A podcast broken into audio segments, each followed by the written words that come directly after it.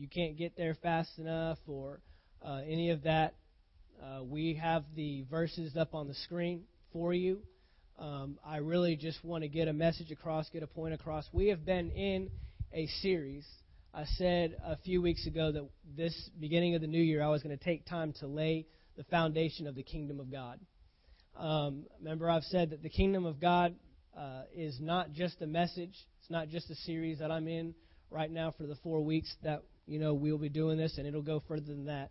Um, it is the theme of the Bible. It is why God created man. It is why the earth is here. It is why Jesus came back, and it is why He's coming back again. It is why the church is in the earth. It is why the Bible was written. Uh, everything that I preach, everything that I say, everything that I have said is founded in the kingdom principles. Um, when God created the earth, He did not uh, just get bored one day and say, let me just create another extension of me and let's put some humans on there. And I know they're going to fail and, and mess it all up, but let's just see where this thing goes. He had it planned out.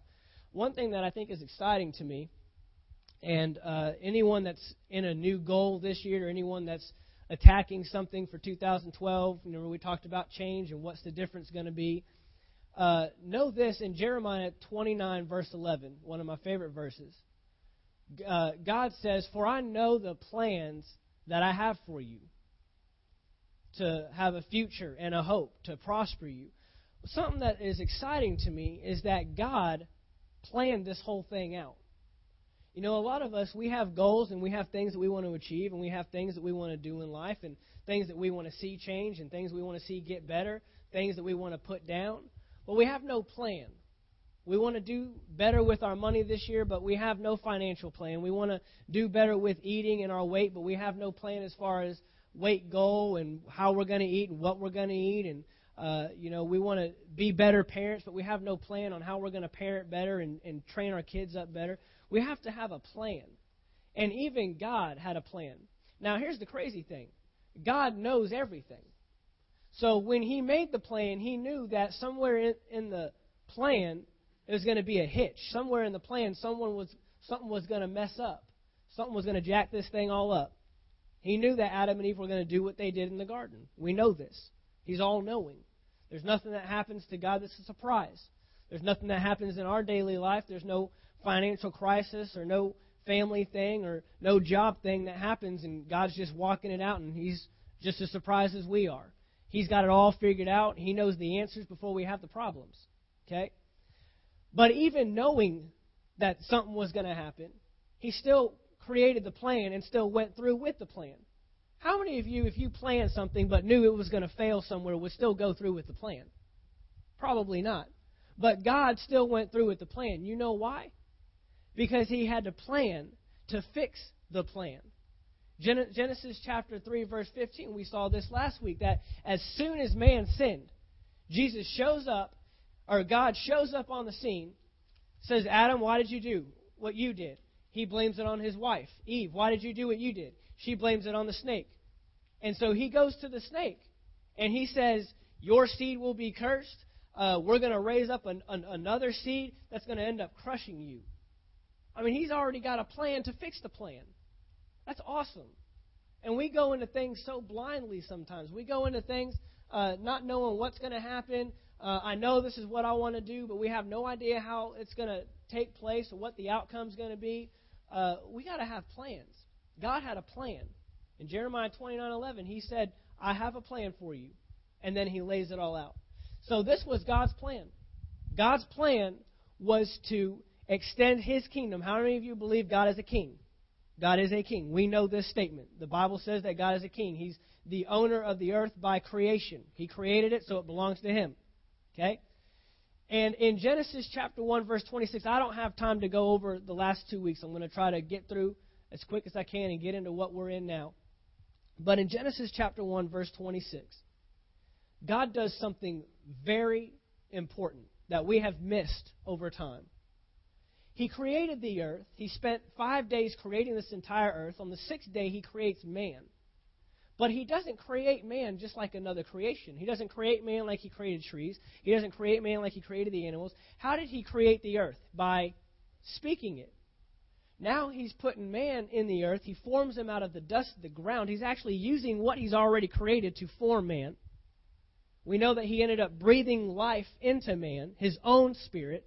But he said, I'm going to make this man in my image, in my likeness. We know that that does not mean to look like him naturally. Not talking on the outside that Adam looked exactly like God. He had the same facial structure and same body type. That's not what, that's not what that means. God is a spirit. God isn't even flesh to begin with. What that meant was I'm putting my character and I'm putting the way I do things into this man. That's what he put inside Adam and Eve. And that's what he intended to put inside every single human being that came on the face of the planet. Man will rule over the earth. God is a king. And you cannot be a king without a kingdom. You have to have a territory. You can't just call yourself a king, but you rule over nothing. So God is a king, and his kingdom is in heaven. So he is extending his kingdom. He's saying, I want to create a place in the seen realm that looks just like where I'm at. I'm in heaven, there's no sickness. I'm in heaven, there's no disease. I'm in heaven, there's no pain. I'm in heaven, there's no lack. I'm in heaven, there's no anxiety or worry. I want a place just like that in the seen realm. So he creates the earth. The Garden of Eden was created to look like heaven, have its form, have its nature. Everything about it was to be like heaven. But then he takes Adam and Eve, this man that he's created differently from everything else, and he puts him in charge of it. He said in, one, in Genesis 1:26, "Let them have dominion. Let them rule over the earth." He's not ruling it from heaven. The statement God is in control cannot be in your vocabulary anymore because he's turned over authority and rulership and he's basically saying I'm placing man into that garden that I created now he calls the shots. But here's the key Adam and Eve were to call the shots, were to have rulership and dominion and authority. Remember, he says, rule over the birds of the air, the fish over the sea, everything that creeps on the earth, and over all the earth. So man is now supposed to, Adam and Eve are, call the shots. After that, notice who's doing what in the earth. Who named the animals, God or Adam? Adam. The things that are happening in the earth are now in man's control. They're now he's the one calling the shots. Now here's the key. Adam and Eve were to rule the earth and control the earth according to how God rules the earth. That's why he was made in his image. God's basically saying the way that I would rule that territory if I were there, that's what I want Adam to do. That's how I want Adam to rule over the earth. But there was one thing that Adam could give himself to that could take that authority away, and that was called disobedience. We call it sin. We call it sin.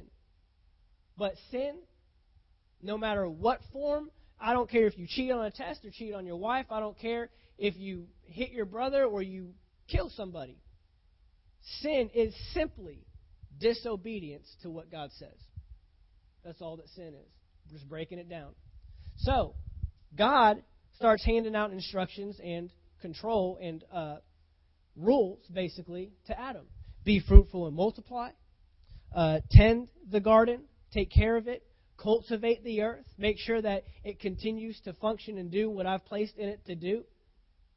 So it was up to Adam to do these things. We think of the Garden of Eden as this paradise where they're just laying around in the grass, just singing songs and praising God. That's all I'm here to do is just worship God. So 24 7, I'm just worship, worshiping God. And that's not the case. They had job assignments. People want to go to the Garden but they don't realize there's work there. They're cultivating the garden, they're tending it, they're keeping it. But guess what was taken care of? Everything. They weren't looking or they weren't looking around the garden. What are we going to eat today? What are we going to drink today? Uh, where are we going to live? None of that. You know why? As long as they were doing what God asked them to do, they were taken care of. And that's all that God ever required of man was obedience. Just obey what I'm asking you to do, and I will take care of all that. I will take care of what you eat. I'll take care of what you drink. I'll take care of where you live and where you work and how, how you pay for stuff. I'll take care of all that. They didn't have to worry about that. But Adam and Eve were given one other commandment do not eat of the tree of knowledge of good and evil. And we looked at this last week. Notice that God did not warn. He did not send a warning to Adam and Eve and say, Now listen, there's a snake in this garden. And he's a tricky guy. He's a cunning. Okay? He's going to try to lie to you, and he's going to try to tell you that, you know, you can disobey me, and you can be better than me, and you can do this on your own, but don't listen to him. Okay? Can you find anywhere in the Bible where God told Adam and Eve that there was a snake in there that was going to try to do all that? No. He didn't even tell Adam and Eve that there was an enemy to him. All that Adam and Eve know is that there's a God, He created all this stuff for us, and He wants us to take care of it. That's all they know. So He's asked me to tend it, so I'll tend it. He's asked me to cultivate it, so I'll cultivate it. He's asked me not to eat of that tree, then I won't eat of the tree. And remember, you know, we always say, well, if I was in the garden, I wouldn't have eaten the fruit. That's, that's so easy. There's a million trees. I wouldn't eat the fruit. But it wasn't the fruit that was talking to them, it was what the fruit represented. The fruit represented self rule. The, the, it was the tree of the knowledge of good and evil. That means that Adam and Eve did not know evil. And we talked about this on Wednesday. We've been talking about the Holy Spirit, that the knowledge of evil brings with it a desire to do it. That's called temptation. You can't be tempted to do something you don't know about. I mean, Paul, when he was writing Romans, he said, you know, the law tells me do not covet. Without the law, I don't know that I'm not supposed to covet. You know, you got the Ten Commandments: do not lie, do not steal, do not uh, commit adultery, uh, you know, do not, you know, worship other gods. So guess what that brought with it? A desire to want to do all that. Now that I know about stealing, I want to steal. Now, why? Because there's a sin nature attached to that. And so the devil Satan in the garden, all he's trying to do is get Adam and Eve to make a decision on their own outside of God. That's it. And God didn't have to tell them and warn them about an enemy. He just he just expected that, look, my word is enough. I've told you not to eat the tree. That's all you need. Just don't eat the tree. It doesn't matter who's in the garden telling you to eat the tree. It doesn't tell it doesn't matter what the tree represents. It doesn't matter what the tree can give you. None of that matters. Just don't eat the tree. Very simple. So God's word, God's command, is all that Adam and Eve needed to sustain their life. Just obey what I'm asking you to do. Well, we know what happened. Adam and Eve ate the fruit. And Adam and Eve, when they ate the fruit, they did not get locked out of heaven. Where did Adam and Eve come from? Did they come from heaven? No, I just told you that they were formed out of the dust of the earth. They came out of the earth. So why all of a sudden are we as lost people when we come into the kingdom and we get saved and born again, we're all of a sudden looking for a way to get to heaven? I'm not saying you won't go to heaven. I'm not changing that at all. The Bible is very clear that there is a heaven, there is a hell, and you'll go to one place when you die. Very clear. I'm not saying that at all. But what is the purpose? That's what we're after. Because when God created Adam and Eve, they weren't, you know, going about their business in the Garden of Eden and saying, you know, one day we're going to get to go to heaven. Wasn't their purpose. Wasn't their intention. And when last week we talked about restoration. And the Bible says that Jesus has restored us. And we went through the life of Jesus. From the time he was born, and what was he talking about? The kingdom of God the kingdom of God looks like this, and the kingdom of God looks like this, and the kingdom of God is like this, and, and it's over here, and it's over there. That's all he was talking about was the kingdom. And we think Jesus was pointing to heaven. He never once pointed to heaven. He talked about there is a place that I will go. There's a place that I will go. But for you, in fact, in John chapter 17, he was praying to God about his disciples. He's getting ready to die on the cross. He's in the most the, the worst struggle of his entire life. That's when he says, you know, if it's if it if there's any way, let this cup pass. But not my will, your what's he doing? He's staying true to you've commanded me to do this, so I'm just going to do it. He's doing exactly what God required of man. He's the perfect example. But when he was praying in the garden, he said, Father, I don't ask. You gave me these 12 disciples. You gave them to me and I've done well with them. I trained them up. They followed me. I've, I've given them your word. I've showed them how to obey your word. I've shown them uh, how powerful your word is. So I don't ask that you take them out of the world. He's getting ready to go and die on the cross and rise again for what we all think is access to heaven. But that's not what Jesus is saying. John chapter 17, read it. He says, I do not ask that you take them out of the world. I ask that you keep them from the evil one. Keep them in the world. Keep them in this earth. Why? Because if we receive Jesus and then die and go to heaven, then we aren't actually fulfilling what he died on the cross for. Because he did not die on the cross and rise again so we could go to heaven. We will go to heaven. That is a byproduct. But he died on the cross so sin could be taken out of you so you could once again do what God wanted us to do on the earth. He, God wants us to do what Adam and Eve were doing be about his business. God wants us to do what he originally created man in the garden to do take care of my earth. He does not, he does, it is not God's will that we come to church, come down here and what we call repent. Repentance is not, you know, coming down here on your knees and, and asking God to forgive you and saying you'll never do it again and, and then walking back. That's not repentance. The actual word repent means to change your thinking. It means to change the way you you you perceive something, change the way you think about something.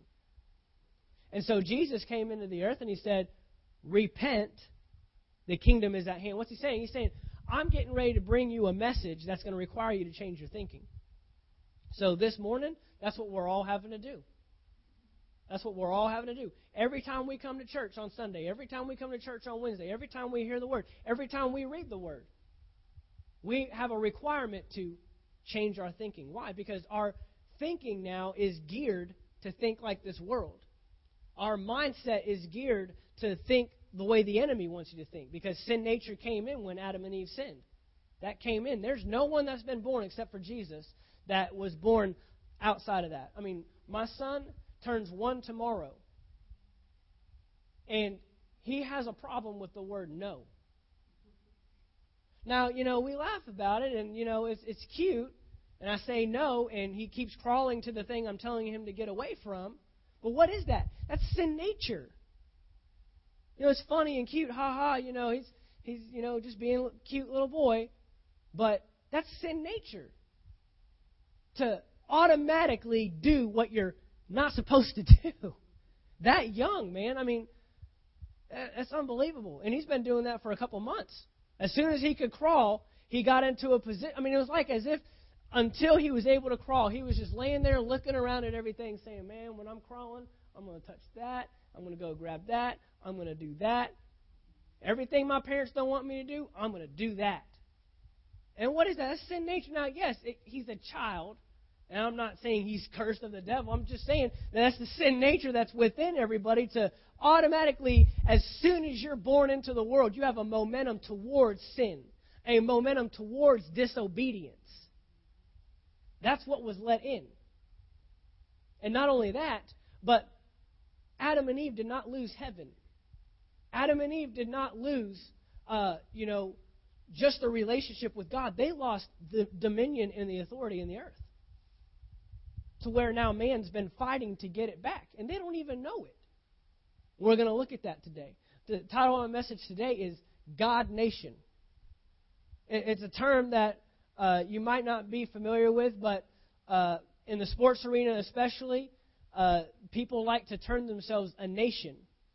Uh, for example, the Boston Red Sox, their fans are called Red Sox Nation. Uh, Tim Tebow, with all his stuff now, I've seen it on Facebook and stuff. Tebow Nation. I've seen it.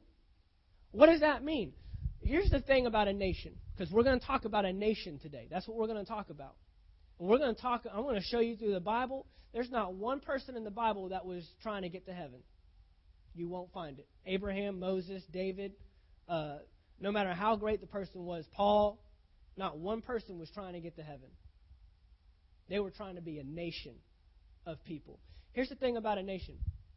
For us, you know, a lot of times, and, you know, I've got the map up there. You can see the, the map in the background. But for a lot of us, we take nation and we make it geographical. We say, you know, that's the nation of Africa, or that's the nation of America, or that's the nation of China. But a nation actually is referring to a people grouping, to a type of people. That's what a nation is referring to. A nation is not referring just to a landmass. It's not referring to the United States of America or Texas or Canada or any of that. That's not what a nation refers to. Nation is actually talking about a group of people. And today, the title of my message is God Nation because we're going to talk about the group of people that God has been trying to raise up from the beginning. From the beginning. Amen? So let's go over uh, Genesis chapter 1, 28. Again, I've got a lot of verses, and I pray that we can get through this. Father, I thank you this morning for your word. I thank you that it will uh, come out of me bold and purposeful. Father, I thank you that I speak words of life this morning, and I will be a good steward of my time. Holy Spirit, speak through me. It's not me, it's the Holy Spirit. In Jesus' name, amen. Amen. Genesis chapter 1, verse 28. Let's start there. Start at the very beginning. Remember, we've said if you want to understand the intention of something or why something was created, you always go to the beginning because things get lost over time. And um, we've lost what the Bible is all about. Uh, we've we've lost what Jesus came for. We lost what God came to do, and so we need to get back the original purpose. I call it the original intent. This is God's original intent. Uh, this was his intention for man. Genesis chapter 1 verse 28. Then God blessed them. This is right after he created man. And God said to them, "Be fruitful and multiply." Be fruitful and multiply. That's talking about expansion. He wasn't expecting this thing to just stay in the garden. He was expecting this thing to expand. Over in Isaiah, the Bible says, uh, over in Isaiah, it says that the Lord created the earth to be inhabited, to be lived upon. Okay? So, he's saying, be fruitful and multiply. Fill the earth and subdue it. Have dominion. That means control or to manage or to rule. That's what that word means over the fish of the sea, over the birds of the air, over every living thing that moves on the earth. Remember, we looked at different people throughout the Bible that had control, that animals were working for man. There's a prophet in the Old Testament that ravens would actually bring him meat. They'd bring him bread and meat. I mean, basically bringing him a, a, a happy meal, you know, bringing him a hamburger. Uh, we know that Jesus commanded Peter that when it was time to pay his taxes to go fishing and out of a fish's mouth. Okay, so this is the control, this is the dominion that he's asking us to have, and that he's given man to have over every living thing that moves on the earth. But the main thing I want to focus on here is be fruitful and multiply. Now let's look over at Genesis chapter 3, verse 15. I mentioned this just a minute ago. This is now Adam and Eve have sinned. They've given up their right to the earth. They've given up their authority. And now God has a few things to say to them and he's talking to the enemy here. And he says in Genesis chapter 3, verse 15, And I will put enmity or division between you and the woman. He's talking to the snake. Between your seed and her seed. Seed is reference to people that are continuing to come. Notice here that man has just screwed it all up. They've just jacked it all up. This thing, this plan that God had in place, it's over, done. So we think. And he's still talking about seed. God is still talking about people coming from people. He hasn't given up. He didn't say, forget it, let, you know, let's just all come to heaven. That's the better place to be. He's still trying to occupy the earth. He's still working this thing out. How can I get man to continue to do what I placed them there to do? I mean, the plan's just, just gone down the drain, man. And not only did uh, man lose the authority, but now it's been given to God's enemy. Now, the exact person that he doesn't want to have control over the earth has control over the earth. And he's still working a plan to get this thing fixed. Her seed. He's making reference to seed. He's making reference to uh, the continuation. People uh, continuing to give birth. Genesis chapter 6 go to Genesis chapter 6. Now, we're at Noah. We all know about Noah. Noah built an ark because God came to bring rain. God wanted to flood the earth and get rid of people, right? He said, "This is it. This is it. We're forget it. We'll just we'll wash this whole earth thing away, get rid of people." But wait a minute. He left eight people out. If he's going to wipe everybody off the face of the planet, he just gave eight people continued access to the earth. Look at this in Genesis chapter 6 and verse 9. The genealogy of Noah Noah was, was a just man, perfect in his generations. Noah walked with God. This is what God is looking for. Throughout this, you will notice this common theme. The people that God picks to use walked with God. They were righteous people, and no matter what their weakness, no matter what their sinfulness, there were people that just desired to obey God. And Noah and his family, could you imagine you were the only righteous person on the face of the planet?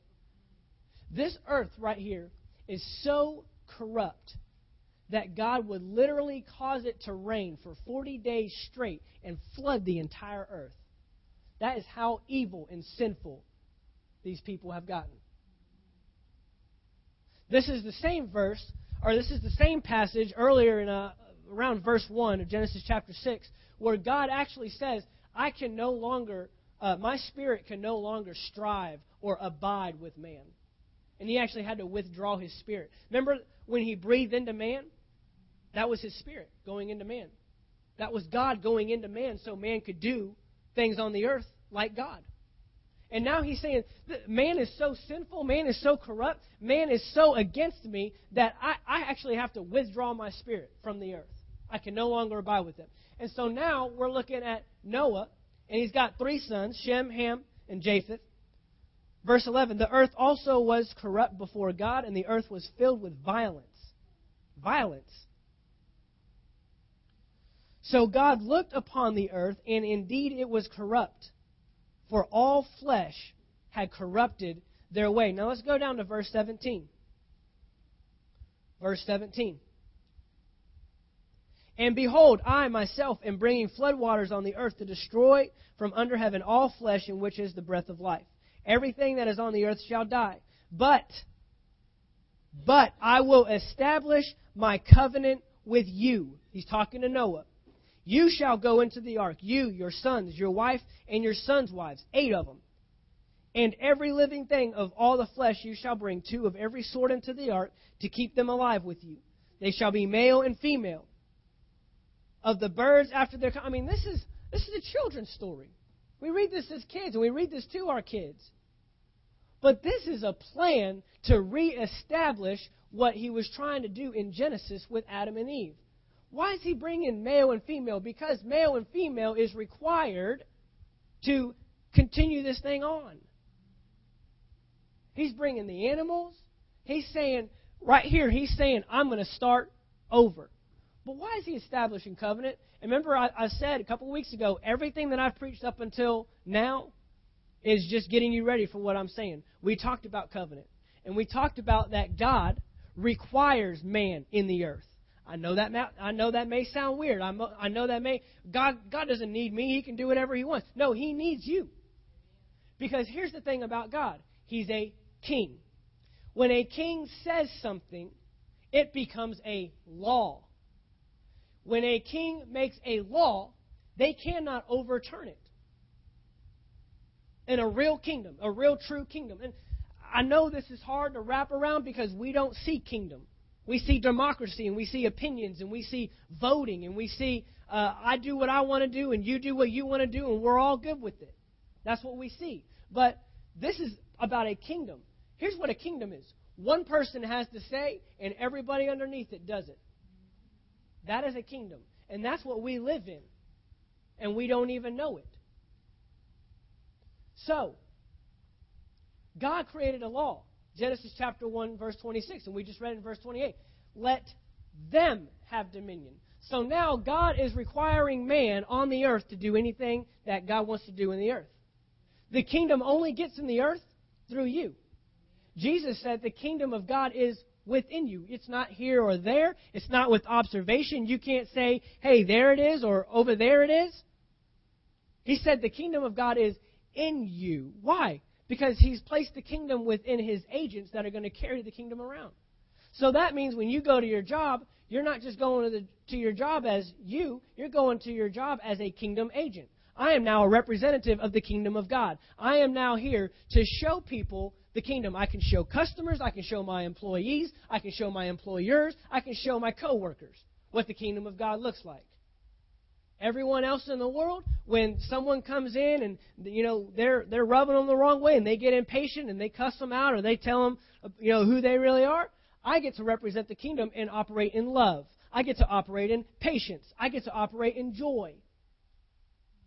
I get to operate in peace. When I go to my job and everybody's concerned about losing their job and they're all frantic, I get to represent the kingdom and say, no, you know, in my kingdom, my king provides for me. He just asks that I obey his word. So as long as I obey his word, he's providing for me. This job is not my provision, so guess what? I have peace. And we get to smile, and everyone looks at you weird, and they get to say, Who are you, and what are you doing? But guess what? They said the same thing to Jesus. They killed him. So they're not going to agree with you. They're not going to be excited about you. In fact, they, you might actually make them angry.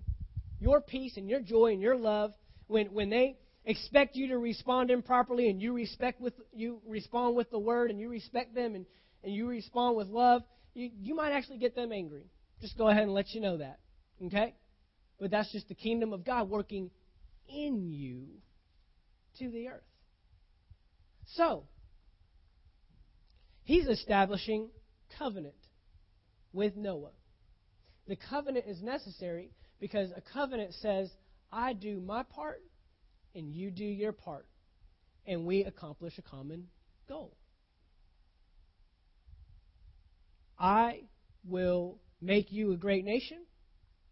I will extend this kingdom through you and through your family, and you just obey what I'm asking you to do. That's it. Okay? Now, here's the problem, though. At this point, Jesus hasn't died on the cross, and sin nature is still in the earth. So let's keep on going. Genesis chapter 6, uh, verse 17. We read all that. Um, okay, so those are the instructions going into the ark. Let's go down to chapter 9. Let's go down to chapter 9. Chapter 9, verse 1. This is after they get off the ark. Waters have come down, and now God is giving instruction. Does this sound familiar? Let's read it. So God blessed Noah and his sons and said to them, Be fruitful and multiply. Fill the earth. How many of you feel like you're reading Genesis chapter 1 all over again? What's he doing? He's just trying to restart the plan. He hasn't given up. The thing that he wanted in the garden is what he wants with Noah. Okay? Verse 2. And the fear of you and the dread of you shall be on every beast of the earth, on every bird of the air, all that move on the earth, and all that the fish of the sea. They are given into your hand. Every moving thing that lives shall be food for you. I have given you all things, even as the green herbs. So again, he's saying, Be fruitful and multiply. These are my instructions. And I will take care of you. I'm giving you food. I'm giving you drink. I'm, I'm taking care of your family. Okay? Genesis chapter 10, verse 32. Genesis chapter 10, verse 32. These were the families of the sons of Noah according to their generations in their nations. And look at this.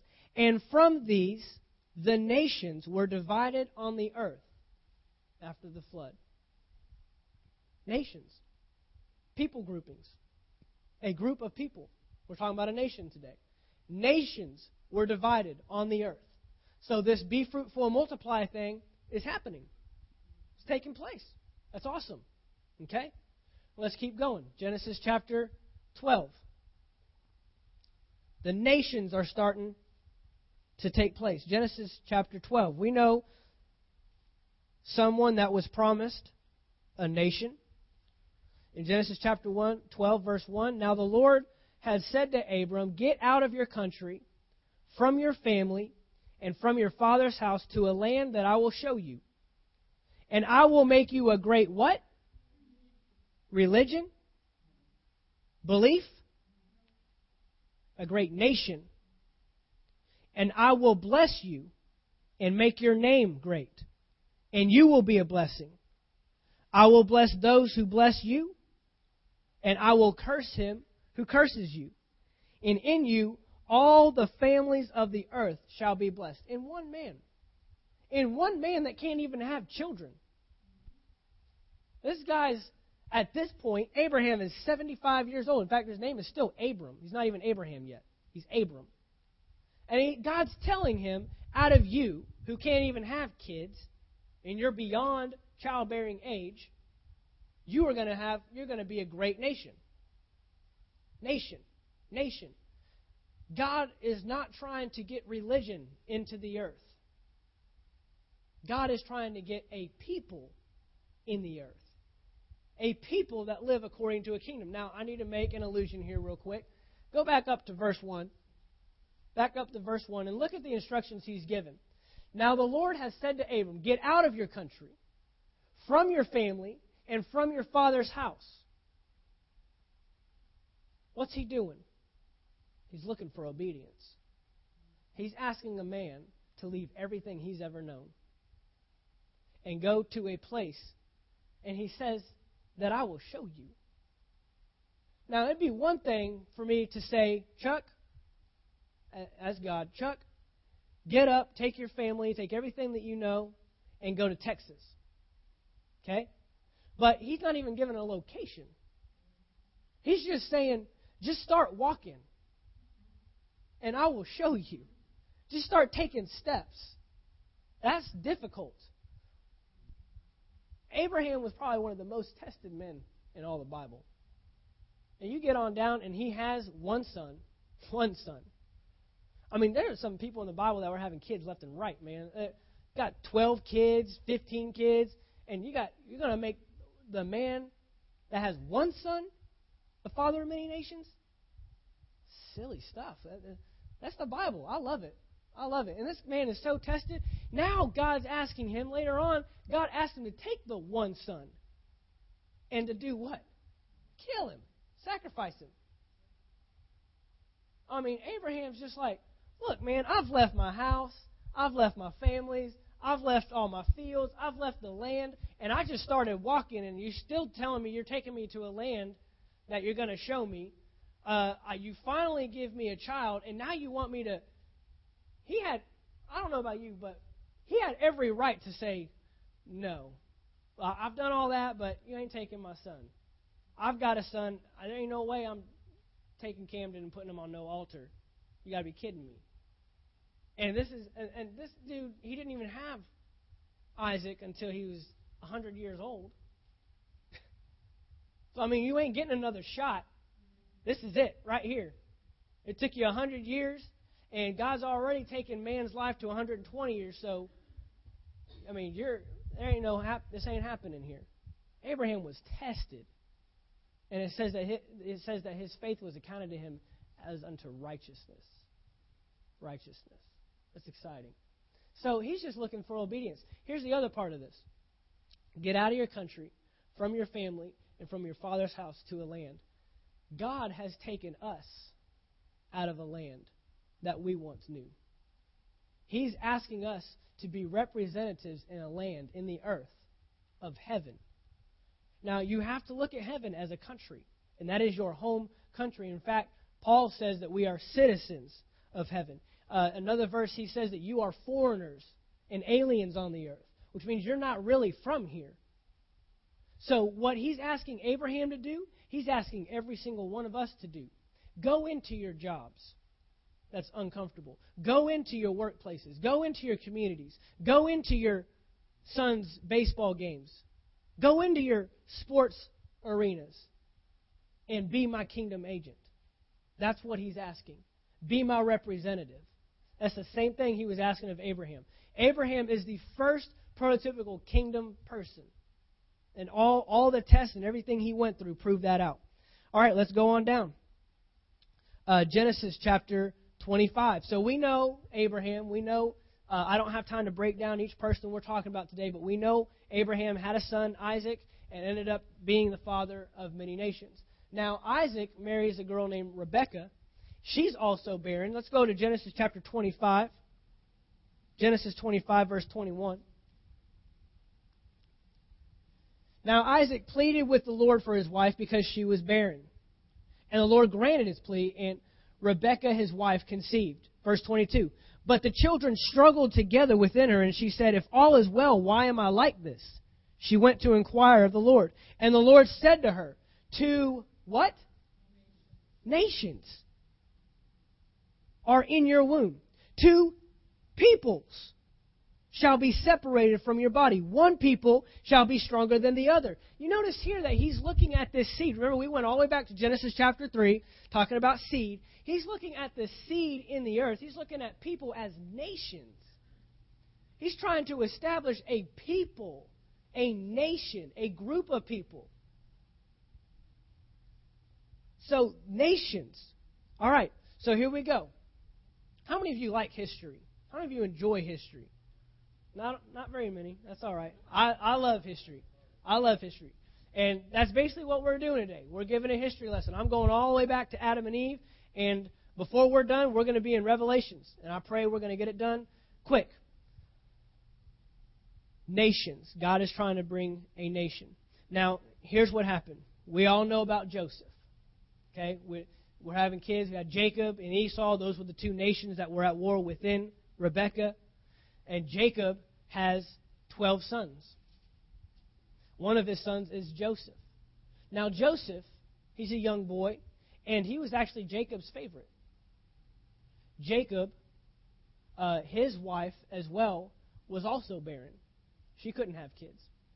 Jake, uh, Joseph was the first one that his wife was finally able to have. He had 11 other, uh, 10 other children, 10 other boys, all boys. That's a football team right there. Uh, he had ten other boys uh, from a, from different women, but this was the first one, and he he loved uh, Rachel was her name. He loved Rachel of more than all of them, and so Joseph is born. That's his favorite, and he gives him a colorful coat. And remember, Joseph starts having dreams. He's the, the silly kid he is. Guys, guess what? Going to you don't run to your big brothers and say, "Guess what? One day you're going to bow down to me." I mean, you're asking for uh, going in the toilet or a swirly or something, man, getting beat up. Yeah, wedgie. I mean, you're asking for it. Telling your brothers, your older brothers. And they finally got tired of it. He had two different dreams and said, You guys are going to bow down to me. Hey, even you, Dad, you're even going to bow down to me. Well, obviously his brothers got tired of hearing it, so they throw him in a pit. They go back to Jacob and say, you know, he died out in the wilderness. They end up selling him into slavery. So his dad thinks he's dead. He gets sold into slavery, goes to Potiphar's house. And, man, the story of Joseph, I could do weeks on Joseph, man. Awesome. Awesome people of God that we're talking about today. And so Joseph you just notice he just does right at every position. And no matter what happened in the previous position, he never gave up and he kept pursuing the dream. So finally, one day, he ends up getting before Pharaoh, king of Egypt. I mean, this is the big man. This is it. Pharaoh, top dog. This is it. And he goes to Pharaoh and he has a dream. Pharaoh has a dream and he interprets the dream for him. And he says, You're going to have seven good years and you're going to have seven bad years. Seven years of famine. So he says, here's what you need to do.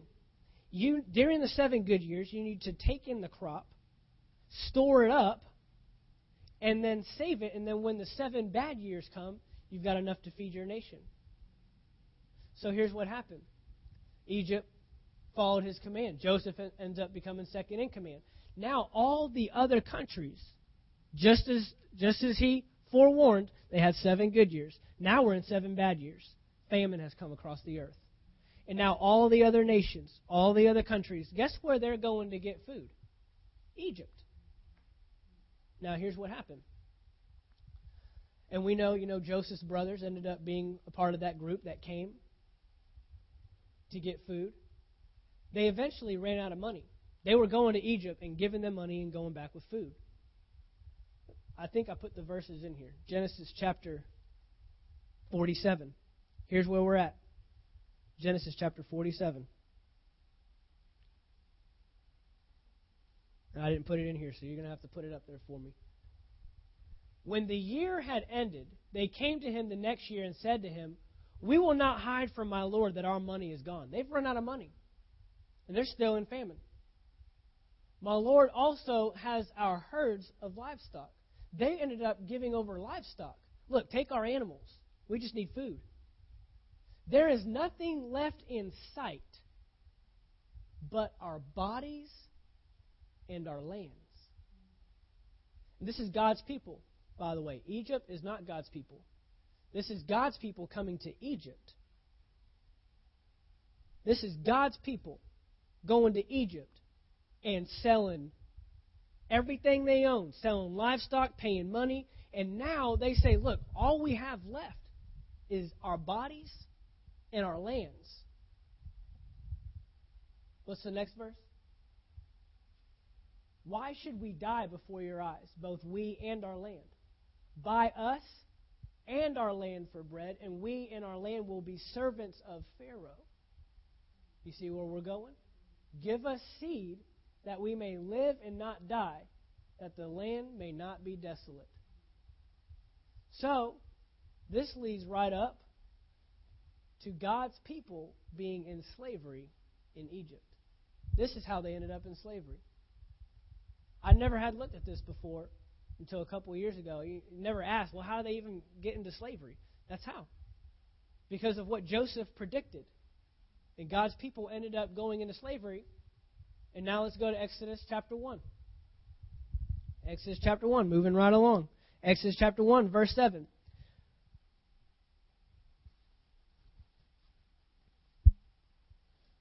Actually, can you go to verse 6? I think we need to go there first. Exodus chapter 1, verse 6.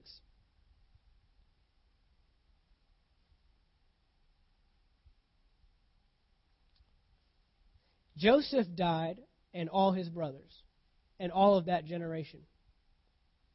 But the children of Israel were fruitful and increased abundantly, multiplied and grew exceedingly mighty, and the land was filled with them.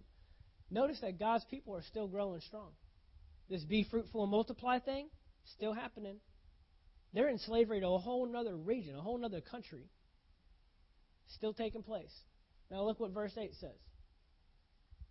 Now there arose a new king over Egypt who didn't know Joseph. See, the Pharaoh with Joseph, they were tight. Joseph had pretty much saved his country with this dream. But now we got a new Pharaoh Joseph is dead, and now we got a problem. Verse 9. And he said to his people, Look at the people of the children of Israel. They are more and mightier than we. I mean, the children of Israel, God's people are still, they're growing strong, they're growing mighty, they're growing in many numbers.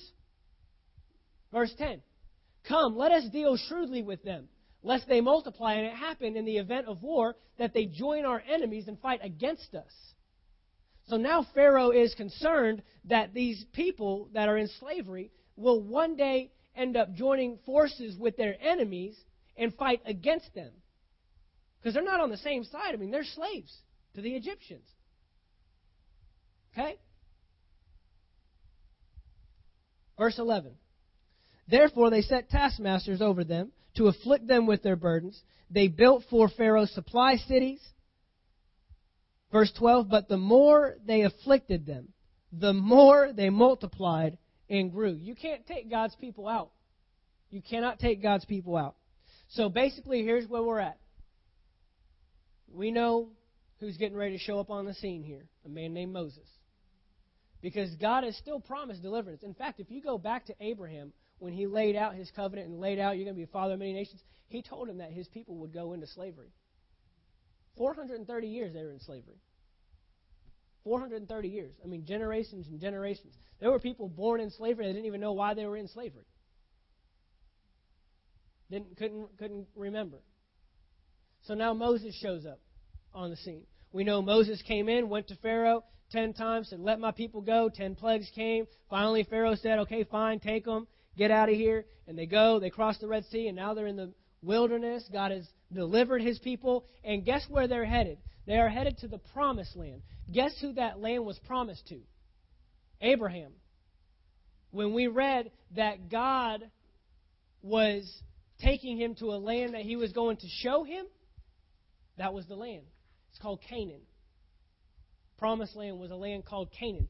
And if you look on your biblical maps in the back of your Bible, it's a big old place. That's where God wanted his people. That was a promised land. Notice that these people are seeking a location in the earth. Was Abraham looking for heaven? Nope. Was Moses looking for heaven? Nope. Joseph looking for heaven? Nope. Every single one of them are after the promised land in the earth. Here. Okay. So now we have Moses. He's taking them out into the wilderness. But we know. Actually, let's go to Exodus 19. Exodus chapter 19. Exodus 19, verses 5 and 6. Now, therefore, this is God talking with the people that are in the wilderness. His people. These are His people. Therefore, if you will indeed obey my voice and keep my covenant, then you shall be a special treasure to me above all people, for all the earth is mine. Look at this in verse 6. And you shall be to me a kingdom of priests and a holy what? Nation. These are the words which you shall speak to the children of Israel. He's telling Moses, this is what you're going to tell them. Now, back to verse 5. Does that sound familiar? If you will indeed obey my voice and keep my covenant. All along, what's God been looking for?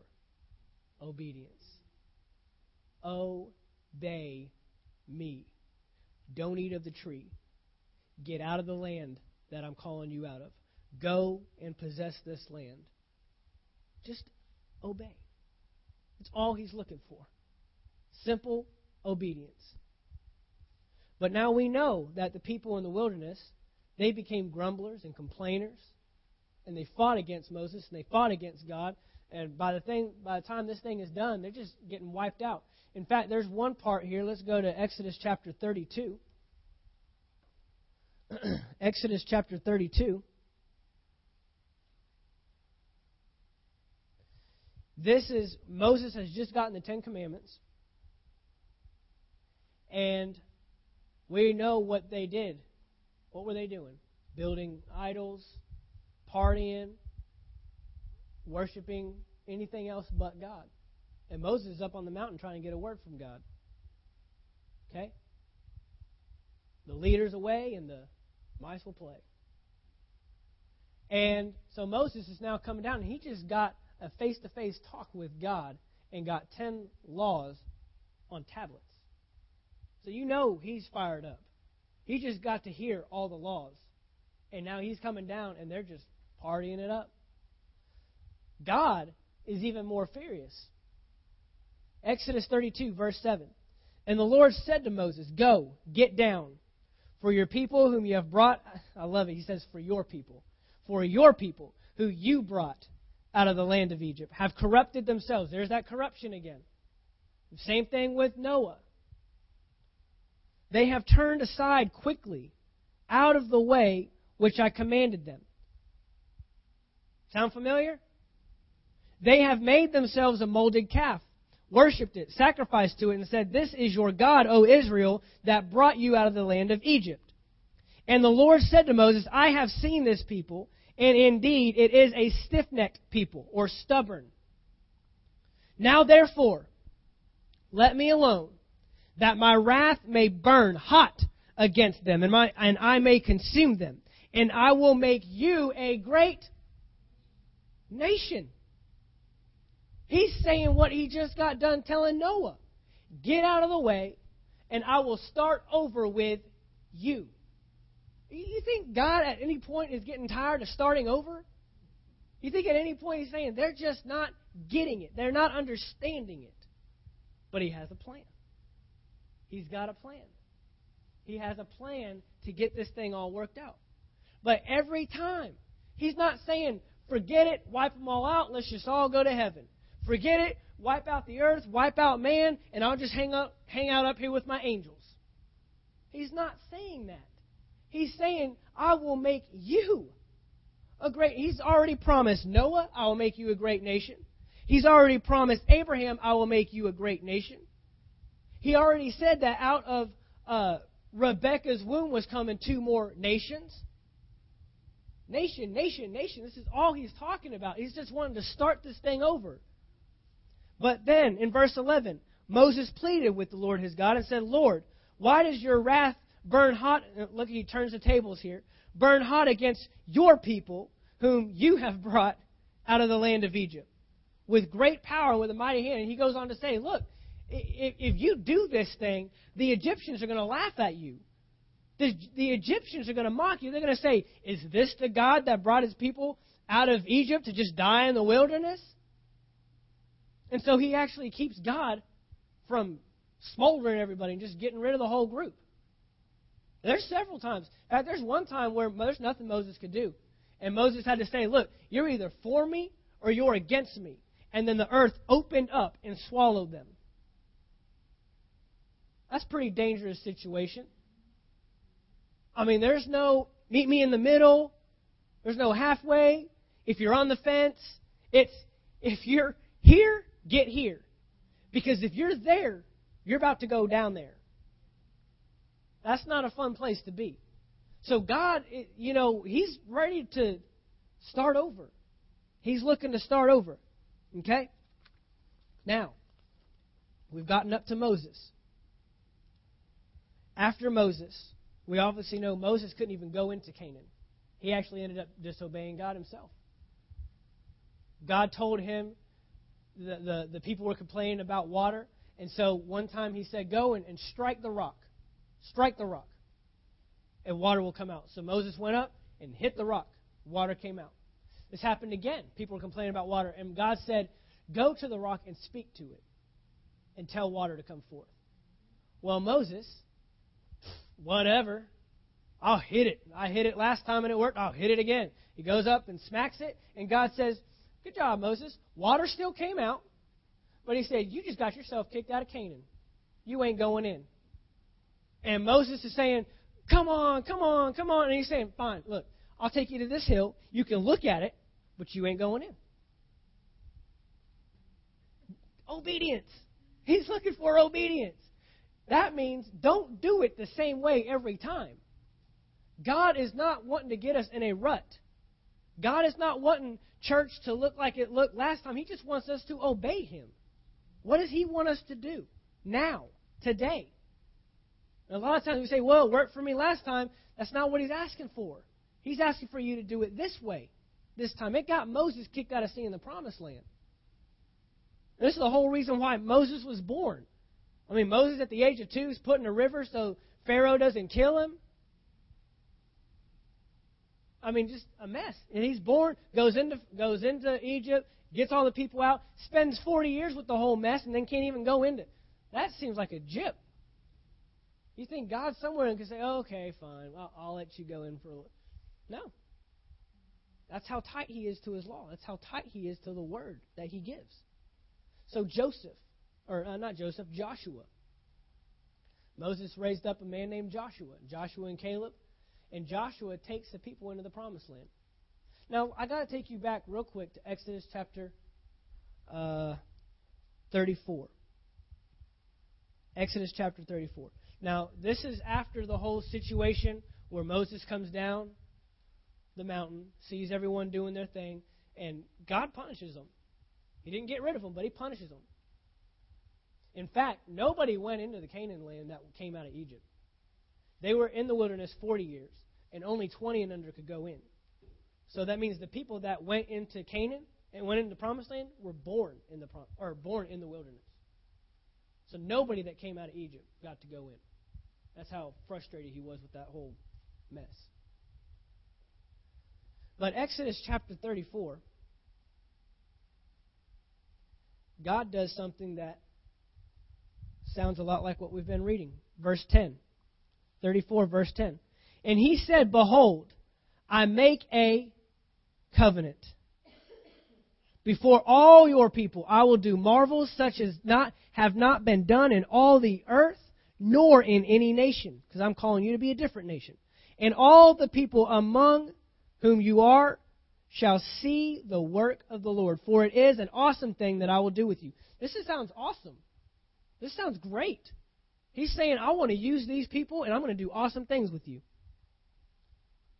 For it is an awesome thing that I do. Verse 11. Observe what I command you this day.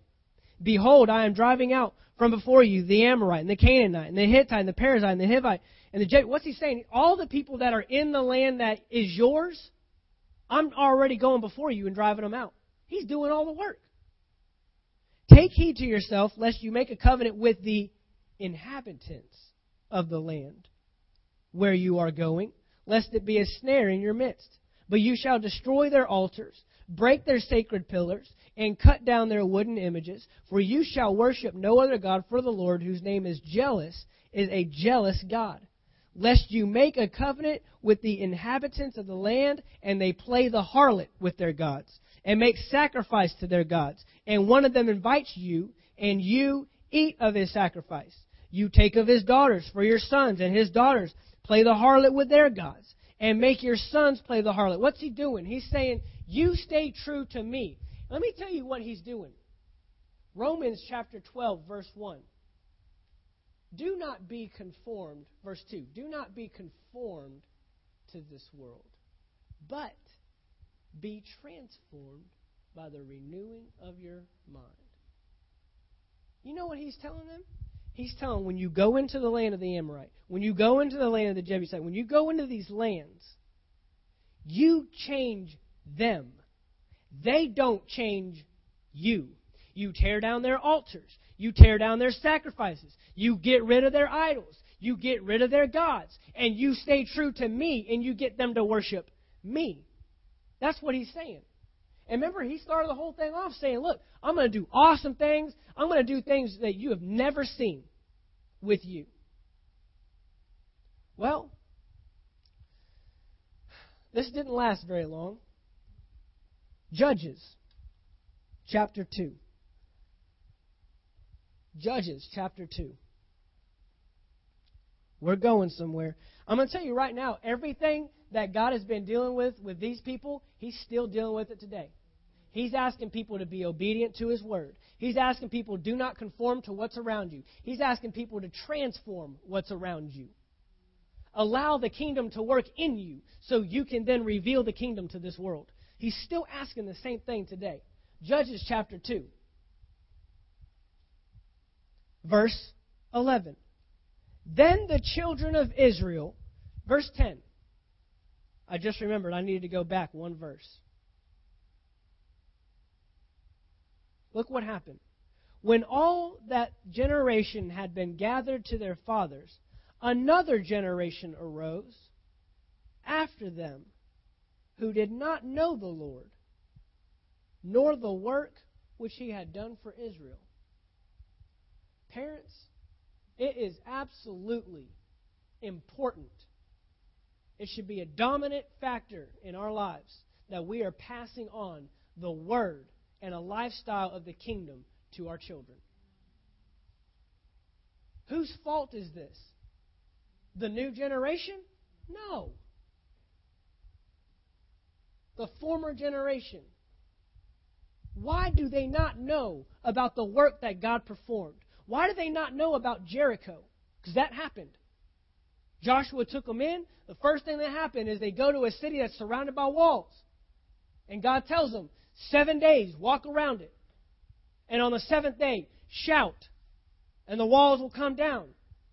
The dumbest uh, war tactic ever. You ever gone into battle doing that? No. Carry machine guns and rocket launchers and tanks. You don't just walk around someone's city and just go crazy on the last day and just watch the thing come down. Doesn't happen. Why don't anybody know that? It says, nor the work which he had done. That's terrible. So look what happened in verse 11. Then the children of Israel did evil in the sight of the Lord and served the Baals, the gods. Exactly what God asked them not to do. Verse 12, and they forsook the Lord God of their fathers, who had brought them out of the land of Egypt, and they followed other gods from among the gods of the people who were all around them. Exactly what he's telling them not to do. And they bowed down to them. And they provoked the Lord to anger. They forsook the Lord and served Baal and the Ashtaroth, or however you say that. And the anger of the Lord was hot against Israel, so he delivered them into the hands of plunderers who despoiled them. And he sold them into the hands of their enemies all around, so that they could no longer stand before their enemies.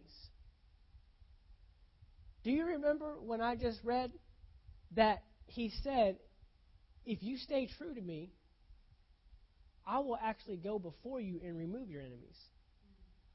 Now he's unleashing their enemies on them. Look, I'm telling you right now, if you don't have God working for you, you got everything working against you. Period. There is no middle road. Well, I don't have to serve God, but I don't have to deal with all these. Try it. If you don't make God a priority in your life, if you don't make Him number one like He's asking, He wants to be number one. He said, uh, Jesus said in Matthew chapter 6, seek first the kingdom of God. Not go to your job and go to your family. I was listening to a message this past week by a pastor. and uh, he did a message, I think it was last year uh, for 2009 going into 2010. Or maybe 2010 going into 2000, one of the past couple years. And he did a New Year's message called Don't Put Jesus First. Yeah, got my attention. He said, Don't put Jesus first. But here's where he was going. He said, Put Jesus in everything. See, we make these lists and we say, I'm going to make more time for Jesus. I'm going to make more time for church. And then we put our family and then our careers and our finances. And he says, Put Jesus in your career. Put Jesus in your family. Put Jesus in your finances. That's great. Because here's what happens is we make these lists and something gets bumped down, which means we're doing less. He says, you still need to spend time with your family. Just put God in it. You still need to pursue your career. Just put God in it. You still need to do right with your finances. Put God in it. But God is looking to be the priority. You will not see anywhere where He says, put me somewhere in your list. He's saying, make me the list and then everything else will be taken care of. Seek first the kingdom of God and his righteousness, and what? All these things will be added. It's like we, we, are afraid to go after God because we feel uh, we, we fear not being able to do well in our job, or we, we, we fear not being able to make enough money for our families, or we fear our kids not growing up the way we want. And he's saying, Make me the priority. I want to be first. Now, when he says first, do you think that he wants things under it? You know, in fact, when he uh, gave the Ten Commandments, he says, uh, uh, he basically says, put me first. But do you think that he wanted other gods in there second? No. Why does he say that? Because he's saying, if you put me first, you'll realize that's all you need. You realize it'll stop there. If you seek me first, that's all the seeking you will ever have to do. If you seek my kingdom, that you won't have to seek your job. You won't have to seek finances. They'll come seeking you. They'll come running you down. They'll come hunting you down. Okay? Put him first. Abraham was one of the wealthiest men in the entire Bible, but he put God first. He left the land that he knew, he left cattle, he left family, left it all behind for a place he didn't even know where he was going and he became one of the wealthiest men. He ran into kings. How many of you have ever talked to a king? He ran just on his journey, talk, talking to kings, hanging out with kings, getting invited over to kingdoms. I mean, that, you can't get any better than that. And then the kings are giving him stuff. Here, let me give you some of this. Me, that's how he became wealthy. Being obedient. Being obedient to God. So look at Israel doing exactly what God has just asked them not to do. Just made a covenant. Remember, a covenant is a two way street. Well, I'm in covenant with God. Are you? Are you doing your part? Because His part works if you do your part. That's the only part. So they're just breaking covenant. Now, here's what happened with Judges. Because God still is king. And He's king of His children of Israel. He's the king, He's the ruler, He's the final say. But here's uh, the book of Judges is a crazy book. It's a circle. Let me tell you. Israel sins. God gets angry. Enemies come, destroy them. God, I'm sorry, I won't ever do it again. God brings a judge to get them out of their mess. So this is where we get Deborah. Uh, this is where we get Gideon. This is where we get Samson. This is where we get these people. There were six of them, six judges throughout the book of Judges that came up, that God would raise up to get his man. Samson came in because the Philistines had overtaken the children of Israel. But every time they got redeemed, they fell right back into the circle again. Worship other gods, live in sin, enemies come, I'm sorry, here's a judge, we're good, let's do it all over again. Live in sin, and just go right on down throughout the entire book of Judges. That's what Judges was. But God is still trying to get his kingdom in the earth. Still trying to show them that you're my people. You're the ones that I want calling the shots. You're the ones that I want doing my will. You're the children of Israel. Okay? We got to move. Samuel, 1 Samuel. After 1 Samuel, uh, we start to close, just to let you know. Okay? First Samuel. Is this good? this is the Bible in a nutshell for you. 1 Samuel chapter 8, verse 5. 1 Samuel chapter 8, verse 5. Now here's what we got. Verse 5. And these are people talking to Samuel. Samuel's a prophet. He's a prophet of God. They said to him, Look, you are old. That's nice. Look, man, you're old. And your sons, they don't even walk in your ways. So Samuel's sons aren't even following God. Now make us a king to judge us. Look, like who? I thought God said that He wanted them to be better than all the nations. I thought God said that He wanted His people to rule. They just want to be like all the nations. So, verse 6. but the thing displeased Samuel when they said, Give us a king. Why? Because Samuel's thinking, You have a king. God is your king. So Samuel prayed to the Lord. Verse 7. And the Lord said to Samuel, Heed the voice of the people in all that they say to you. For they have not rejected you, they have rejected me. They have rejected me that I should not reign over them. They're rejecting God as king by asking for a king. So you know what? They got a king. The very first one out the gate, King Saul. Big tall guy. Really from the smallest tribe, tribe of Benjamin. Uh, was a real shy guy. In fact, he was trying to hide. And Samuel found him. God showed him to him and said, This is your man. But he was the people's king. And we know what happened with King Saul. He gave himself over to disobedience. See, God would send King Saul in to take over countries. And sometimes he would tell them, You could take spoils, you could take these people, you could take this cattle.